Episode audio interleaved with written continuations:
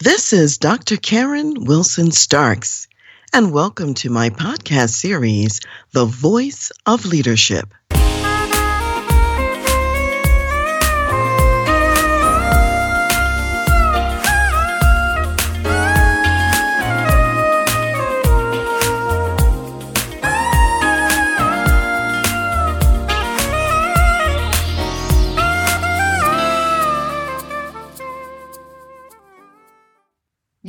The big corporate job and the corner office up high, overlooking the city, or you started your own business to earn more, to provide better for your family, and to have more time freedom. Now you're working 24 7, and the family you love is running a distant second behind the corporate or entrepreneurial mistress. How do you gain work life balance and prioritize your marriage and family when you are the corporate CEO or entrepreneurial business owner? Today, my guest, Robert and Kay Lee Fukui, have lived out this journey and they're here to share some practical strategies to make marriage and family life work better together with the business and not at cross purposes. Let me tell you a little bit about them. Robert earned his marketing degree from San Jose State University and experienced 25 successful years in sales and marketing with companies such as Coca Cola, Novartis Pharmaceutical, and Bristol Myers Squibb. Playing instrumental roles in the launch of six major brands, Robert was directly responsible for more than 150 million in revenue, and he therefore received national sales and leadership awards. His business acumen enables him to help family businesses build more profitable, efficient, and sustainable companies. Kay Lee Fukui earned her business degree from the University of La Verne in La Verne, California. She worked in the banking industry for many years and in her family business as operations manager for more than 10 years before meeting the love of her life, Robert. She understands the highs and lows of running a family business and the sacrifices the owners make, often at the expense of marriage and family. Her passion is to see marriages flourish in the midst of building profitable businesses and to help entrepreneurial couples understand that they don't have to sacrifice the marriage and family for the business. Together, they are the co founders of I 61 Incorporated, a business consulting company, and they've developed an innovative consulting program, Power Couples by Design which equips the married entrepreneur to build a thriving marriage and a prosperous business. They believe profit plus purpose equals transformation.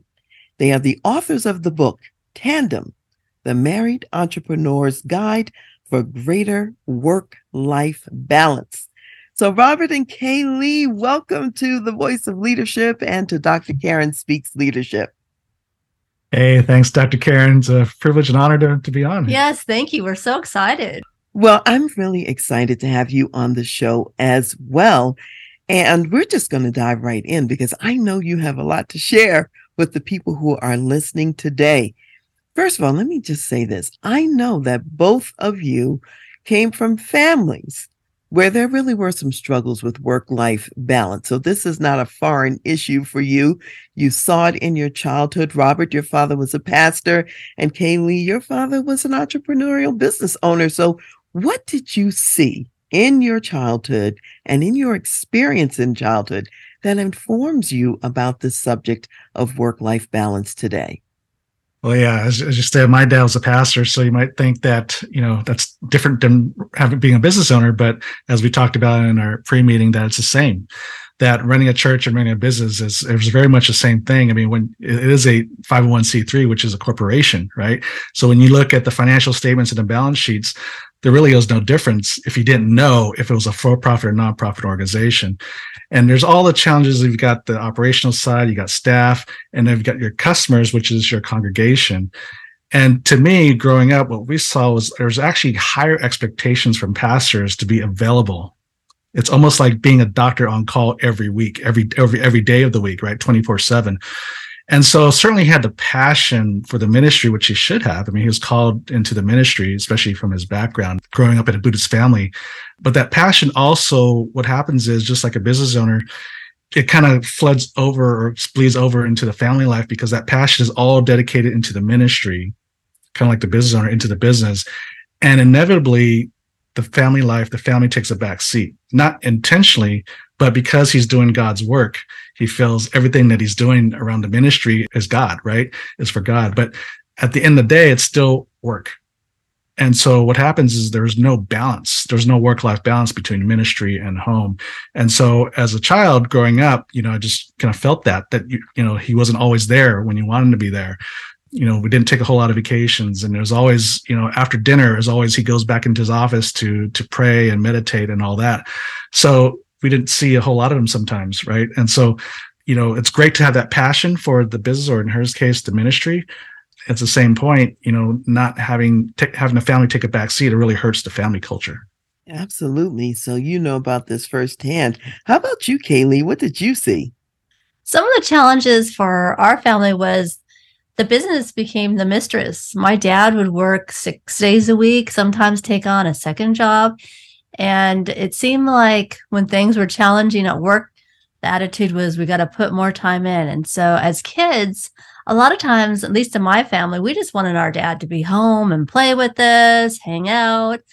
And to this day, I don't even know if my dad made it to my high school graduation. I really think he was working. So it just put a lot of stress on the family and on my mom raising four strong willed children by herself. So it was challenging. So when you think back to your childhoods, both of you what were some of the things that you said, hmm, I'm very inspired now to be a business owner myself or to be a pastor myself? Or did you say, no, I don't want this? How did you leave out of childhood? What was the story you told yourself? Yeah, this is ironic because I said, I don't want to be a pastor. right. Because I saw what I was going through. And then next thing you know, I'm becoming a business owner, which, as we're kind of talking about, they do the same thing. so, so it's kind of ironic. I don't want to be in ministry, so I'm going to go into business, right? You think that's going to be the solution when it really wasn't. so you jumped out of the frying pan into the fire. exactly. Exactly.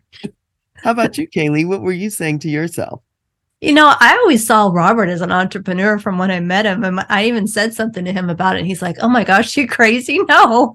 And so, because when you're raised in that environment, you just think people are entrepreneurs because you meet so many of them. So I wasn't surprised being and wanting to have a business.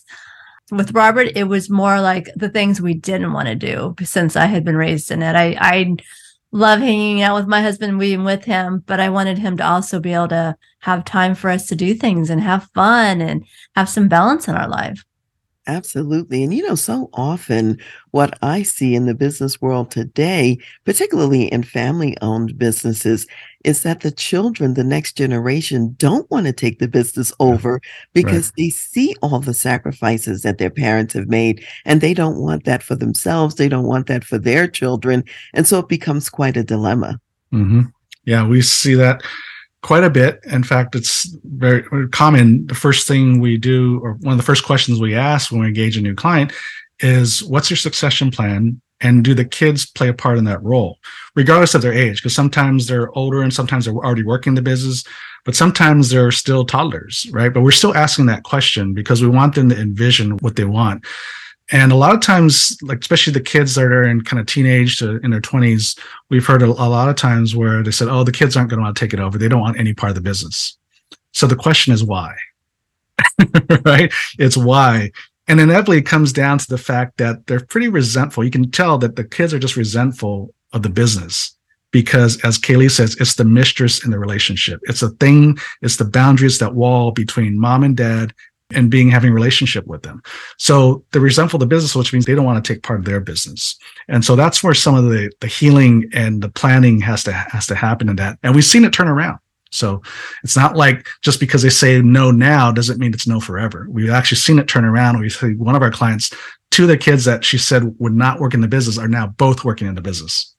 It does make a difference if you have a pathway forward that makes more sense and where you really can have the life balance, mm-hmm. now it's worth taking a look at. Now, if it's just going to drain you dry, then right. of course you don't want to have anything to do with it. And of course, Absolutely. I know that the two of you are coming alongside families, couples, and people in business so that they can have better outcomes. So before we get into a lot of that, let me ask this too. Robert, I know that you spent a lot of time in the corporate world. You had a lot of very significant corporate jobs. So what was it that prompted you to leave the corporate world to even enter the entrepreneurial space? And I know that Kay Lee says she saw something in you to, to encourage it as well. So tell us a little bit about that transition for you. Yeah, when, when I met Kay Lee, there was I, I never thought about even dreaming about having a business because my dad was just his words of wisdom were, you know, stay out of debt, get an education, and get a job, a good job, right? Um, so that's what I was doing. I had a, a great corporate job, had a lot of benefits and all that. So I was totally satisfied with that. But when I got into my mid 40s, I really started questioning about. I guess this is what happens, right? As you get older, you start questioning about what do you want to do for the rest of your life what do I want to be when I grow up? And is it supposed to be this, or am I supposed to be doing something different? That's at the at the time when the church we're going to was talking about the seven mountain mandate and talking about really being eh, having impact and influence in your sphere of influence or in your sphere, which means for me is in the business world, is in the business sector. So I started thinking about, well, what kind of influence and impact do I want to make? Do I want to keep going, climbing up the corporate ladder and really help this corporation or another one? Or uh, I started to entertain the idea of helping a lot of small family business because majority of business in America consider small family business, right? It's about 80 to 90% statistically based on SBA. And so I thought with my business background acumen and my heart for business and people that I guess my pastoral background that I could see making an impact with a variety of businesses that not just impacts the bottom line, but impacts families and lives. And so that's when I started to entertain the idea of leaving the corporate job and, and being a consultant. So, one of the things I'm hearing is that just like with most people, it's a question of where can I really do something that's meaningful and have an impact that makes a difference for other people and really going for purpose in a sense. Right. In terms of what you were focusing on, in terms of the entrepreneurial endeavor, is what I'm hearing. So if I think about both of you, and in your case, Robert, coming from that corporate background, and Kay Lee, in your case, coming from the entrepreneurial business background, and you worked in the business also with your dad, I understand too. What are some of the lessons that you both learned from your, those past experiences, entrepreneurial lessons, corporate lessons that you even bring forward today, and how you come alongside other business leaders? I've learned that, and we help our clients with this all the time, that it isn't necessarily putting in more time because a lot of times, like Robert was in the corporate world, so they have a lot of training, a lot of seminars, conferences all the time. And in the business world, we're just trying to do the day to day stuff. And we don't necessarily have the time to take all these classes, to be good at all these things, to keep brushing up on our skills. So we're just trying to put out fires. And so the good thing about when Robert can come in with all the skills that he learned from the corporate and help small businesses get to the next level. When I started my first job out of college was with Coca-Cola. And, you know, I'm I'm fired up, right? I'm in my young 20s and I want to succeed and all that.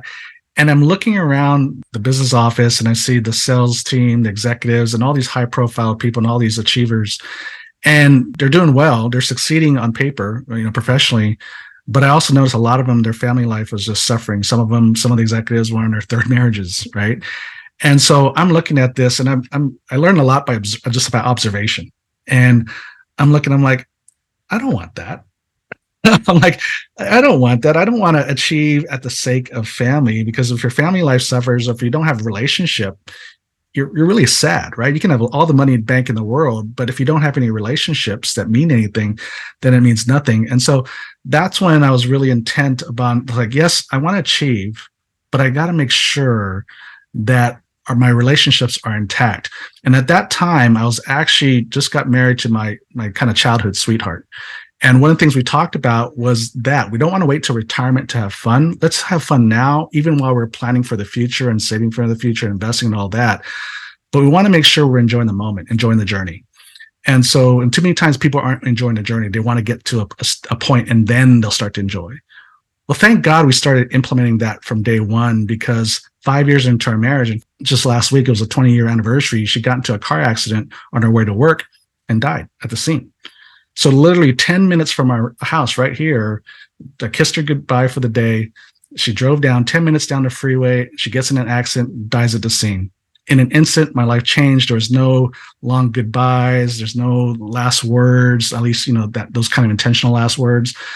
And so thinking back, I was like, you know, in a moment, your life can change. And so you hear this, but you never think it's going to happen to you. And so we, you know, you hear that that life tomorrow's not guaranteed. Well, in my case, it wasn't. And I saw that and I said, that just reinforced moving forward what we're doing now is like, look, literally tomorrow's not guaranteed. And I, I know firsthand. And so you want to enjoy the journey. Yes, you want to plan for the future, but you got to enjoy the journey. Otherwise, when you get to your destination, it may not be worth getting to.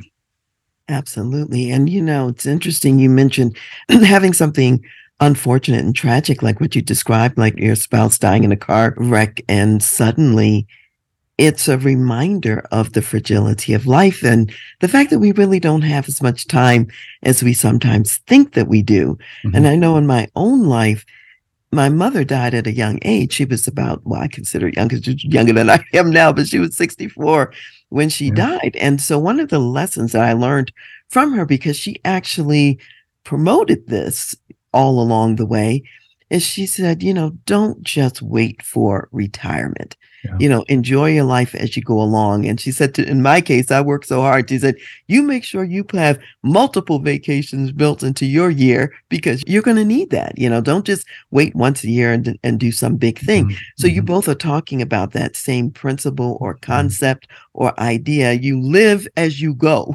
You mm-hmm. don't wait to live in essence. And so I think that's a really important strategy that you guys are mentioning mm-hmm. right now. Absolutely. Absolutely.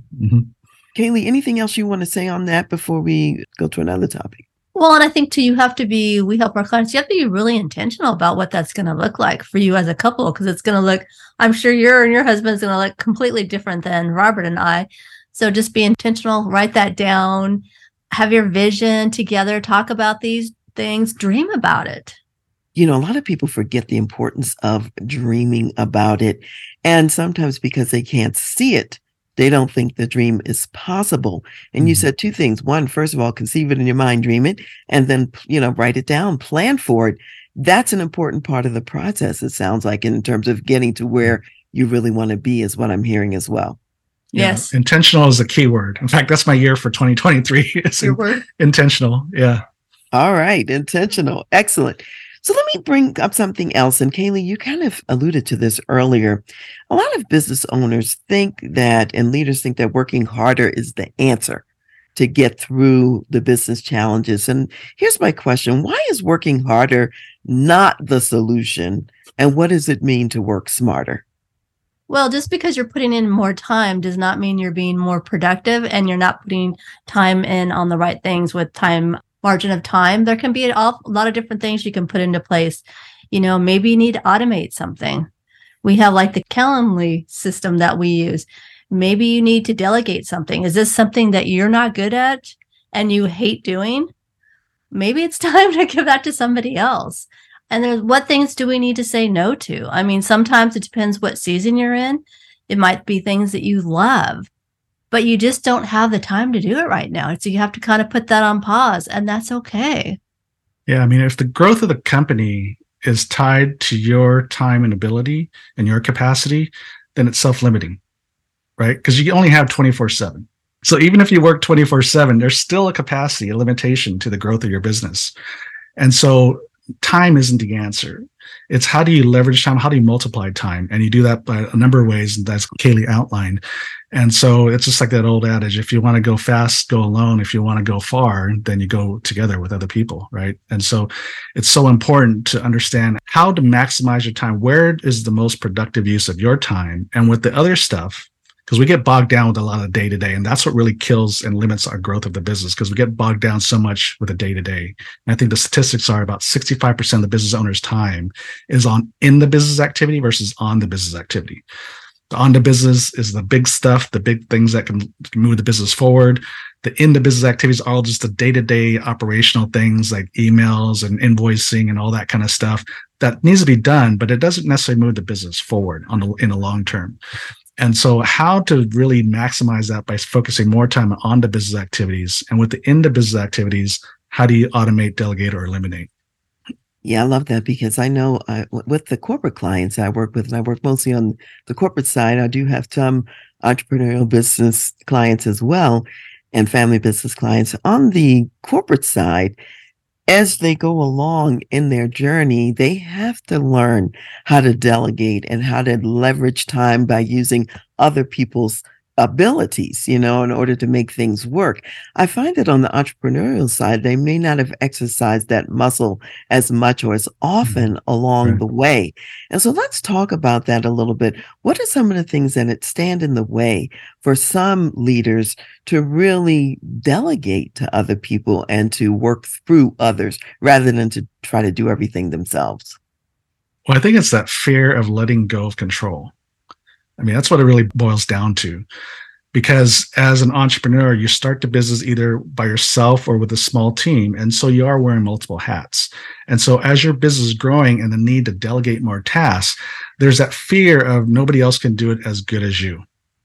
And so there you go. and even if it's not tasks that you're really excellent at anyway, like invoicing, for example, your gift may not be on some of the details of that, but you just have you've been used to doing it. And so the fear of somebody else that's probably has a higher gift of administration to do it, they're probably going to do it a little bit differently, but it's probably going to be more efficient. But because of the fact it's different, you have a fear of that. so, so just the fear of letting go of control and knowing that again, what are your strengths and where you should focus on, and the other stuff, let people that are just better skilled and gifted at it do it, and really letting them go do it and don't get in their way. I think that is so huge. By the way, I, I'm thinking of people right now that I know who they bring in people who have hmm. the ability to do it, but because they do it differently, they think about different as wrong as opposed to different is just different. And as you're saying, Robert, different is often better. I mean, I'd much rather have someone come in and do IT related things in my business because that is not my gifting whatsoever.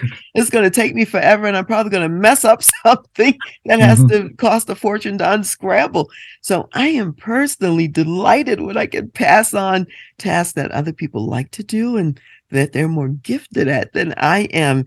And you're right. Sometimes that's hard for people to let go and to let others excel, even if they're doing it in a different way. Yeah, and then he finds it's kind of comical sometimes watching this, but they hire somebody to do the work, and then they go behind their back and then do it over or do some kind of micromanaging. So now they're doing they've paid somebody to do the work, but you're still doing it. so it's like it's like such a waste of resources and time to to do that. And so we just have to point that out to to our clients and go, you know, you're paying somebody to do that, but then you're doing it anyway. Go, what use is, what good is that? Right, right. Did you hire the right people? Kay Lee, yeah. sounds like you wanted to weigh in on this too. Well, and then the people, the employees are going to end up leaving. If you're going to micromanage them and not give them any freedoms at all to be creative and to be themselves, they're going to be like, this is just not working. You know I mean? Who wants to work for somebody like that? Mm-hmm. Even in the corporate, you know? Yeah. It's so true. So we know that one of the ways that businesses scale is really by working through other people that they're hiring who have the talents and gifts to do the work that they're being hired for. So that's one piece. And you both have identified some of the pitfalls along the way, such that leaders may not delegate or may not use the talent that they're bringing in, you know, for this purpose.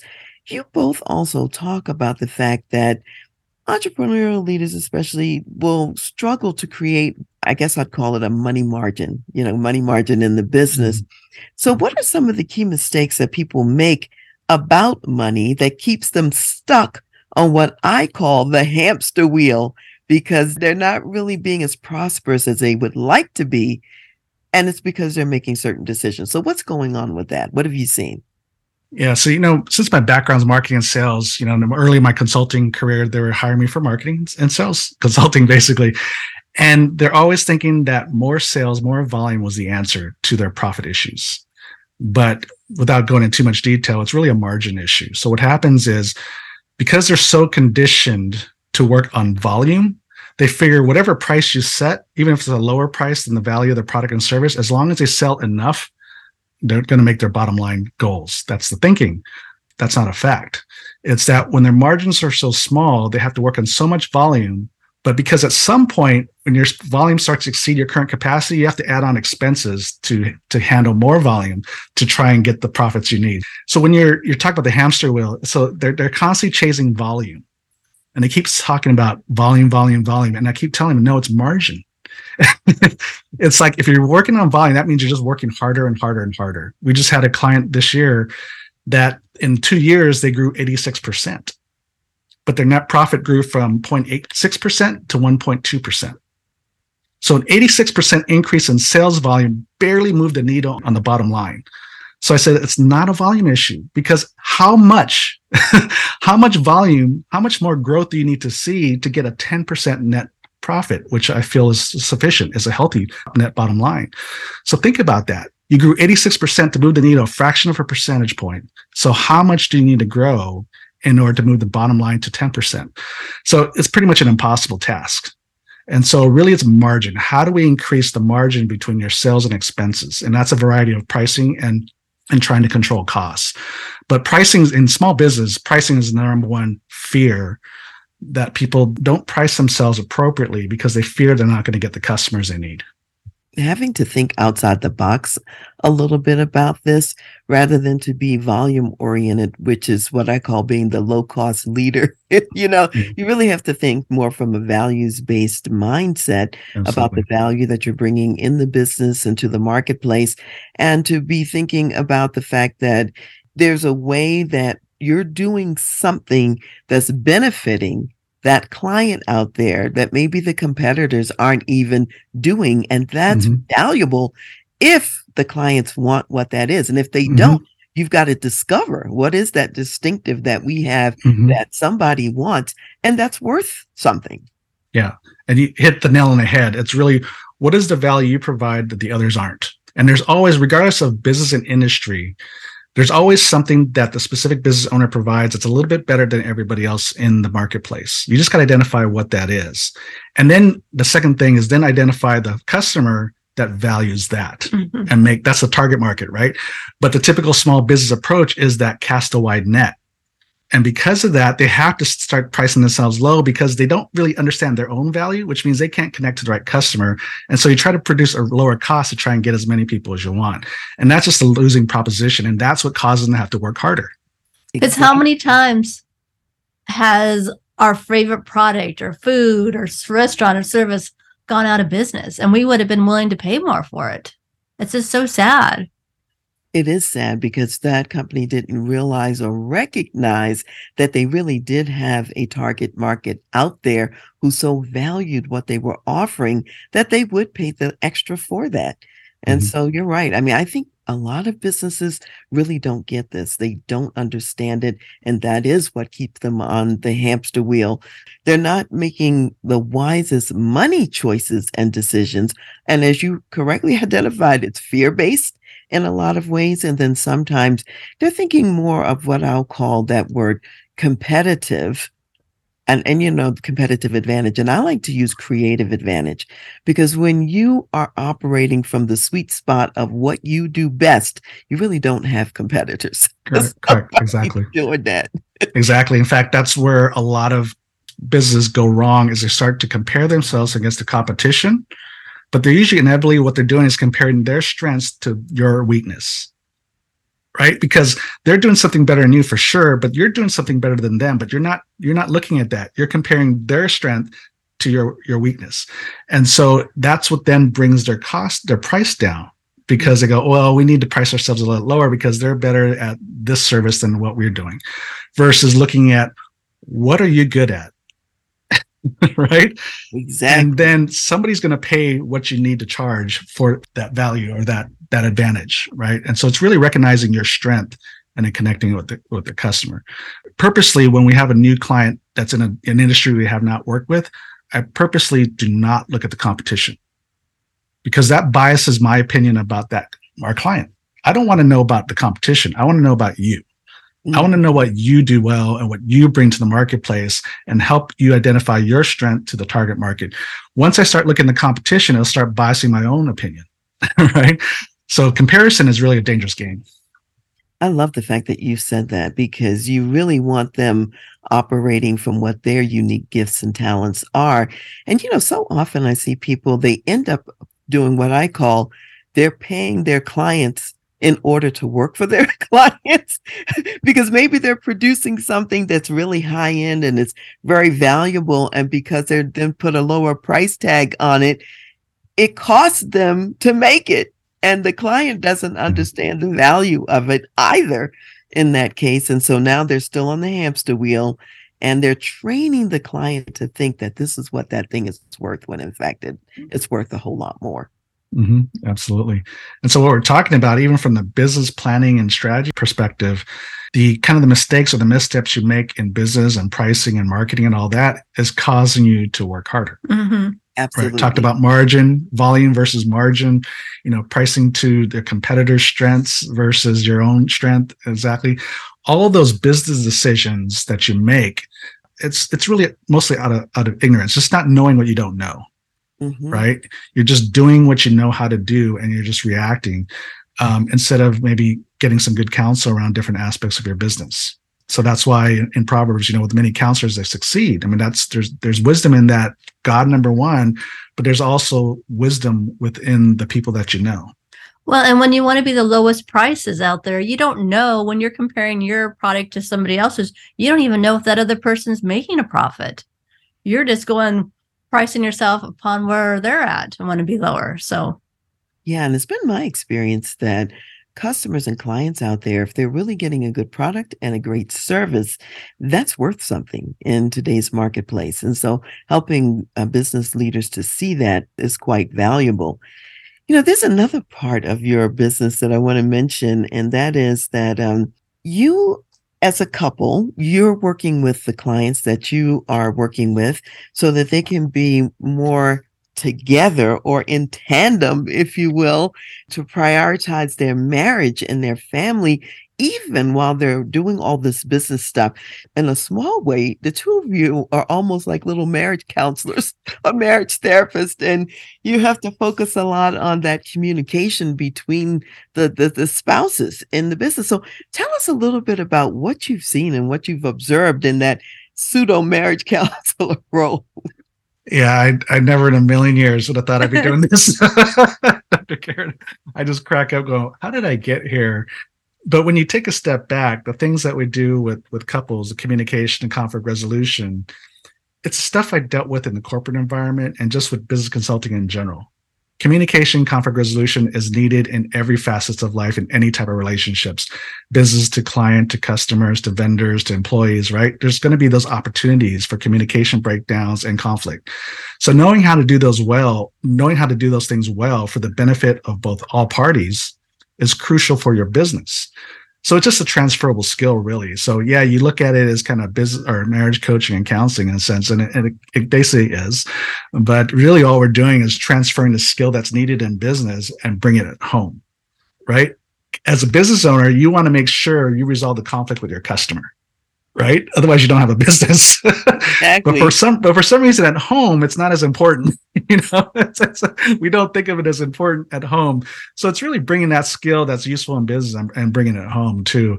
But yes, we we do get into some really kind of interesting comical sometimes conversations but when they get it it's it's so beneficial because at the end of the day that's what we want right we want healthy marriages while you're succeeding in business we want the marriage to be priority because that is a god-given priority number one right? It's god family and business. So we want to make sure that family is the number one over the business and that you both can thrive both can prosper at the same time. It's just being very intentional about how you go about doing life. What are some examples of maybe some of the common communication issues that might pop up and that you really have to help people to walk through in order for their their marriage to be successful and the business to be successful. It's not either or. There really can be a both and. Mm-hmm. Well, it comes to mind one of our clients, uh, he was saying he didn't feel like his wife was supporting him. And she's like, What do you mean I'm not supporting you?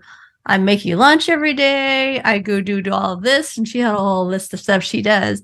But to come to find out when they did the disc profile, his idea of support was emotional support. He wanted to know like she was going to encourage him, she was going to be there for him, like what she was doing at her corporate job all day long, she was doing that kind of thing. And she's like, that's what you wanted and but they were always arguing because they were needing or wanting two different things. She was thinking, "Oh, he I just have to pack his lunch." And you know, and he's like, "No, I need some emotional support." So that was one of the huge things that Yeah, and I think what that comes down to is assumptions.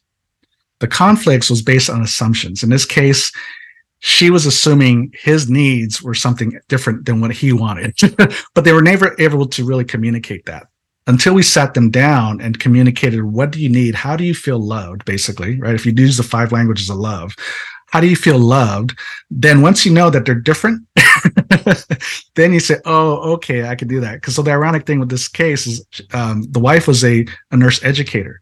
So she, her job at work was encouragement right? The shoulder to cry on the empathy and all that. And that's exactly what her husband needed. But she felt the acts of service was going to be given the support he wanted. And it really wasn't. So all that really says is really comes down to the communication just how to get rid of and clarify the assumptions. And that's where most arguments really stem from are just assumptions.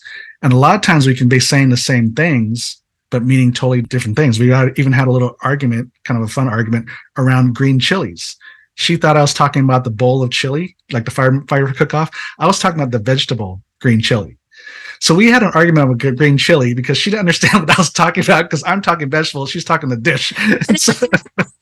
March, which is St. Patty's Day, you know how they make everything green, like the beer and cabbage and anything you can think of. They put the food coloring in. So I thought that's what he was talking about. The color.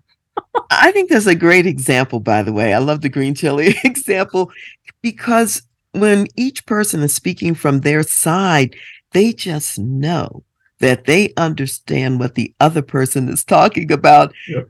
And they're really, you know, like two totally missed tonight. you know, you really don't know what the other person is talking about, but you don't know you don't know what the other person is talking about. And as you've correctly identified, this causes a lot of conflict. So just it sounds like just getting the entrepreneurial couple, the business couple to sit down with each other and to have these conversations that they may not always have that that's helpful in and of itself in terms of identifying where they may be misunderstanding one another and nine times out of 10, I'll put it this way God has brought them together because they really do have complementary gifts. They just haven't seen it yet because they're missing each other. So that's kind of the ironic thing we talk about is because, you know, opposites attract, like they say, right? And when you're in the dating mode, it's really attractive. The opposites really attract. But for some reason, the minute you say I do, it becomes an irritation point. Whatever happened, I don't know what happened, but as soon as you say I do, now all of a sudden what's endearing is now really irritating. and, so, it's really going back to, you know, the beginning is like observing why you fell in love and that the things that were different about your spouse is actually not just attractive, but it's complementary in life. And just like in business, you don't hire someone for IT that has the same skills and gifts as you, Dr. Karen, right? Because otherwise oh, no. things will blow up. They so won't you, be able to do right. it either. so you hire somebody that's a little different because they have a skill, a gift that's opposite of you. And, and so how do you work with that same thing in marriage it's the same thing we we use the opposition or the opposites the the con or the yeah the, the opposing skill and gift as a source of conflict where it really should be a source of complementary and, and synergy when you start looking at it that way it comes in really handy because robert's really detailed and used to drive me nuts. And i'm like oh now that i've embraced him being so detailed it comes in handy. I'm like oh honey can you look this over? Because i know you're really detailed to make sure it looks okay as opposed to rubbing me the wrong way. Yeah, now I got more jobs to do. exactly. or as I say, you know, a couple covers more of the waterfront together when they have these different skills. Yeah. Because if you both are covering the same area, there's a Mhm. part of the waterfront that nobody's covering, and that's really being just you've got a flank that's a that's vulnerable out there. And and my Mhm. husband and I, we're very opposite. I've enjoyed it over the years to see how that works out and so on. And also, you don't get in each other's way. Like I'm kind of a public person and I'm a speaker type person. He's quiet. He's more behind the scenes. He's not trying to do what I'm doing and I'm not trying to do what he's doing. So it works out real well. That's good. That's good. Yeah. Well, I think it's it's great. You're not trying to change each other. You accept each other for who you are and you embrace that and step into our gifting as a couple that you can do a lot more together when you're on the same page. Exactly. Absolutely. So let me ask this question. So when you think about your own marriage and the complementarity that you've described that's in it, how do you put that together to then benefit the couples that you work with to get them on the same page? And when if there maybe been some times when maybe the two of you weren't so much in sync and you're wondering, how are we going to help this couple? So tell us maybe a little story about maybe uh, on both sides. Yeah, when we were testing out this idea of helping couples in business or married entrepreneurs, we had a group of four to five business owner couples, and it was on Zoom calls. We had like we did like took them to an eight week pilot course basically, and it was all on Zoom because everybody was all over the country. And literally five minutes before we got on this one Zoom call, Kay Lee brings up an issue. I mean, literally five minutes before the call. And I'm like looking at her like, what? You want to talk about this now? so, so I'm like, and of course, you're like, we can't fake getting on screen be all like we love each other, right? So we had to address it really, really quick. And sometimes it wasn't like the issue got resolved in those five minutes, but what it was was we had enough time for us to say, what do we need to talk about? And after the call, we'll, we'll talk about it. But right now is now is not the good time. But what's the issue? What do we need to talk about? Okay, and then we agree to at the end of the call, then we can talk about it. And so that alleviates her concern because she brings it up because she wants to get it off her head. But if I try to like put it under the rug and just dismiss it, it's really going to upset her, right? But we came to agreement to yes, this is important. Probably we're not going to resolve it in five minutes, but okay, let's talk about it in right after the call. And so the resolution in those five minutes was we are going to talk about it, and this is when we're going to do it. There was a timetable in which we're going to do it. I didn't just leave it hanging, right? Which is what a lot of couples do. So we'll talk about it later, right? That's kind of a typical response. So that way we're able to get on the call and we shared it with our group because I think it was the week on conflict resolution. Interesting, right? God always gives you those opportunities, right, to practice what you're preaching. And so literally the topic for that week was conflict resolution. So we'd have to say, look, this is what just happened five minutes ago. Yeah, we were able to get it to a place where we could talk about it later, and I was okay with that because we're not the type, at least I'm not, that can get on a Zoom call and act like everything's rosy posy when it's not. And so, so that was one of that was a quick one that we had to. Yeah, we had, that tested us. that, that tested what we preach, right? How do we resolve this thing in five minutes? I call that road tested. In other words, I mean, here you are going in to talk about conflict resolution. And if I was on the Zoom call as one of your clients, I'd want to know, does this stuff work? And that example says, yes, they had to do it right in the moment here, right before they got on the call. It works. I can use it at home with my spouse too. And I love the fact that sometimes you don't have the time to do a full conflict resolution at the moment, but just acknowledging that it's important and setting the follow-up time not just we'll do it later and later never comes you Mhm. know right. you actually had a plan in place that's really important you know for people to be aware of because Mhm. sometimes people don't do stuff because they don't have time to do it right now and what they could do is make a plan for doing it a little bit later so yeah Exactly. so what's the other side? Maybe a story where something about how the two of you operate or your own marriage really made a difference in the positive sense. we went to two years of counseling before we got married. as, you, as you might have read in the book, this is four dates into our relationship, if you can call it a relationship at that point. But she suggests I go to counseling, right? And so you have to read the book for the full story. But but it ended up being counseling till for the two years until we actually got married. And so in that process was really what helped us gain the skills and tools necessary to be able to address the issues because we are so different in so many ways. And so just appreciating each other's differences and not just the fact that they're different, but where it stems from. And so our differences, the way we communicate, the way we interpret things, good or bad or, or, or indifferent, a lot of it is stemmed from our childhood and how we're raised. And so in that process of understanding our childhood and our upbringing, and how it formed how we see things, how we view the world, was really helpful in being able to embrace our differences even after we got married. And so just that process alone of going through talking a little bit about our childhood experiences and you know whenever you know like something triggers each other we go back to that what why because usually the like the chilies you know, it wasn't the green chili that made us upset. It's something triggered us from childhood because, you know, maybe because I'm so used to being criticized as a child because my dad just always criticized me. You know, he didn't say give a lot of praise, but he gave a lot of correction. And so anything that sounds like that, you know, you just get I get triggered. And so understanding that really helps us to be able to embrace each other's differences. Well, and counseling too, we did a lot of conflict resolution, so many tools that we didn't have growing up. Like in my family, we never, our idea of resolving conflict was like hanging up the phone on the person, walking out of the room, away from them, getting in the car, storming out of the driveway. So that doesn't make for a good resolving conflict if that's all you know. So we did a lot of that kind of work. Yeah. So I guess the lesson there is just about get help before you need help. Right right? Whether it's business or marriage, you know, we go to get counseling or get a consultant or whatever when things are bad. Yeah, things when are, things are so bad they're about to be over. right. Exactly. In fact, that was my first consulting gig was this business that was just going under. and so the accountant calls me in and I'm like, wow, this is a big, big one for my first consulting gig, right? Yeah, it's it's so but at that point, a lot of times you're so ingrained in how you do things that you're more comfortable with the misery than taking a chance on something different that could potentially help you.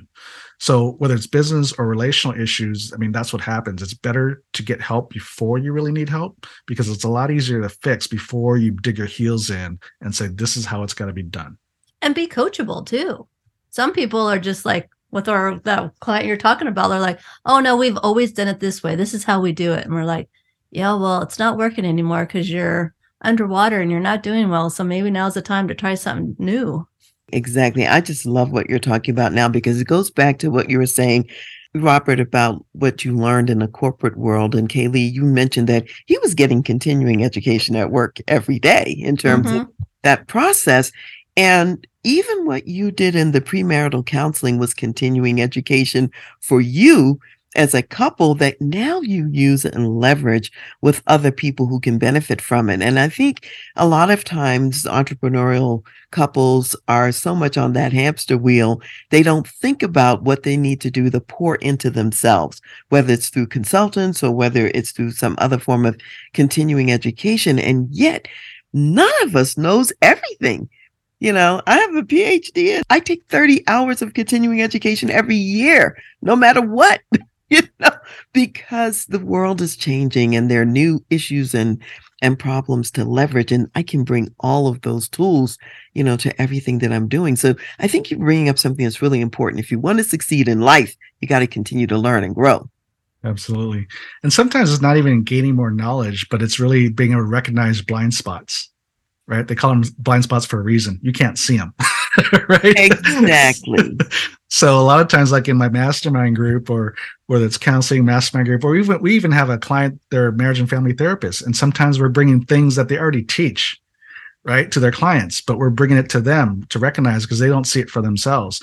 And so certainly that happens for for me as well in my own mastermind group. The things that they're suggesting are things that I yeah I know that. I just haven't done it. you, you share it with other people. exactly. So like, all right, I just I just laugh and go, uh huh. I got it. I got it. well, and I think that's important too. It's having the own spirit of being coachable yourself as consultants, and that helps you to be better consultants as well in terms of the clients that you're coming alongside every day and making a difference in their lives. So Yeah, thank you for for sharing some of those vulnerable places and moments as well. Because people have to know, okay, they're real. They have real issues too, and they have developed some tools and learned some tools that can make a difference and that can really help. So let's talk a little bit about your book. I have a copy of it here with me, book called Tandem. And when I'm looking at the cover of it, there's this what we used to call back in the day a bicycle built for two is right on the front mm-hmm. cover. And so, metaphorically speaking, what are some of the skills about riding a bicycle built for two that's different than when you're riding solo?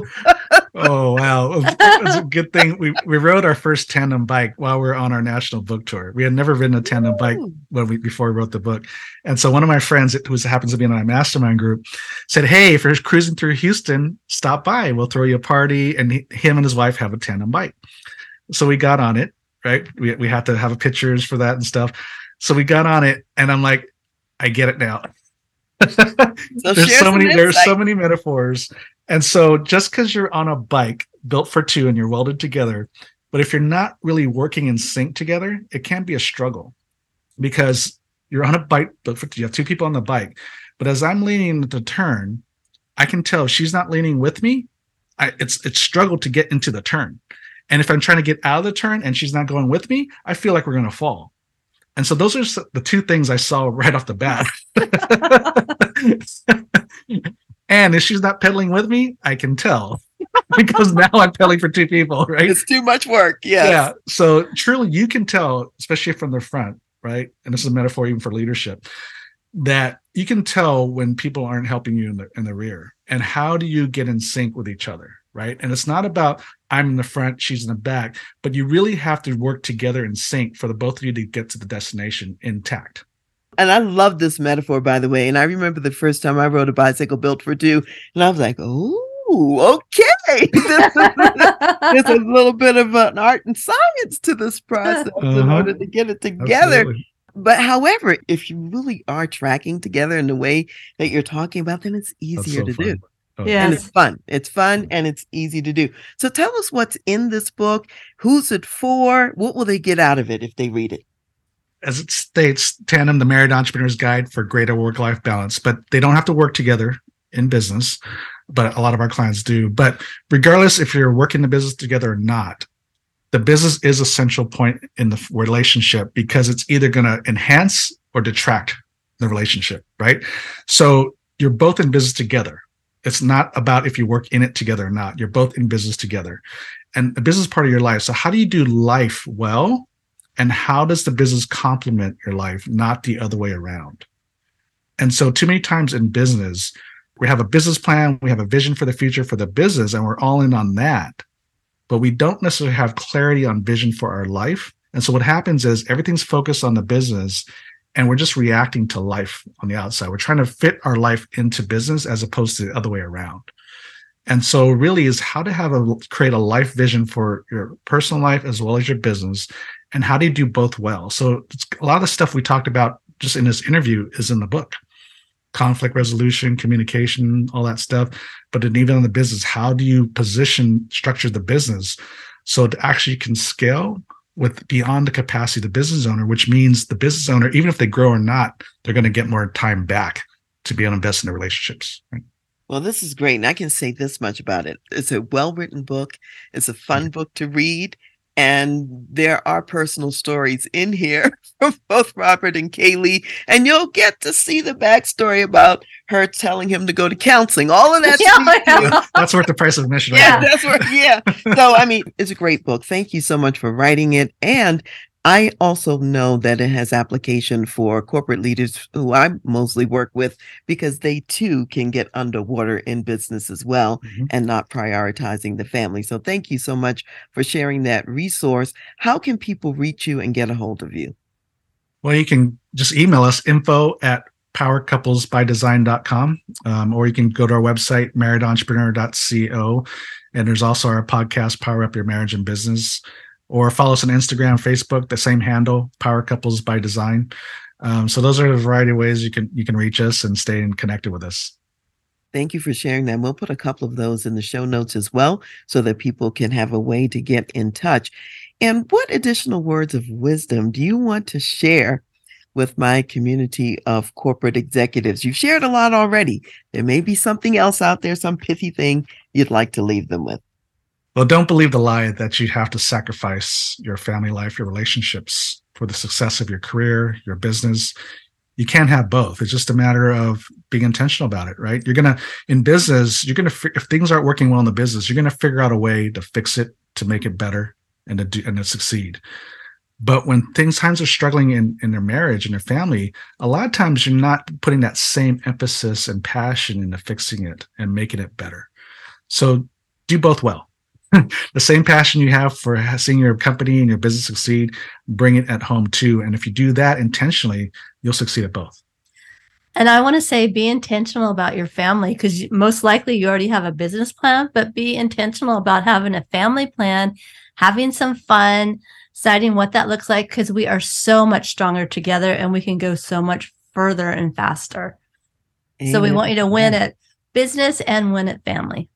Amen. Thank you both. Thank you, Robert. Thank you, Kay Lee, for being here with me today. I appreciate you being guest on the show. Thank you, Dr. Karen. It was a privilege. It was a lot of fun. Thanks. Yes, thank you, Dr. Karen. It's great. You are welcome. So we'll close today's show with some, some scriptures, and these come from Luke, the 14th chapter, starting with verse 28. And it says, For which of you, intending to build a tower, does not sit down first and count the cost, whether he has enough to finish it, lest after he has laid the foundation and is not able to finish, all who see it begin to mock him, saying, this man began to build and was not able to finish. Now, Jesus was talking about this picture and example in terms of people deciding are you really going to be committed to follow him? Are you willing to pay the price, to pay the cost? And what we're really saying is when you're building a business, when you're building a marriage, when you're building a family, you want to look at all of the aspects too. Look at it ahead of time and plan it out as Robert and Kay Lee have said in advance here today, make a plan, make it work, think about it ahead of time, and be successful in both because you can. Thank you for being here. See you next time.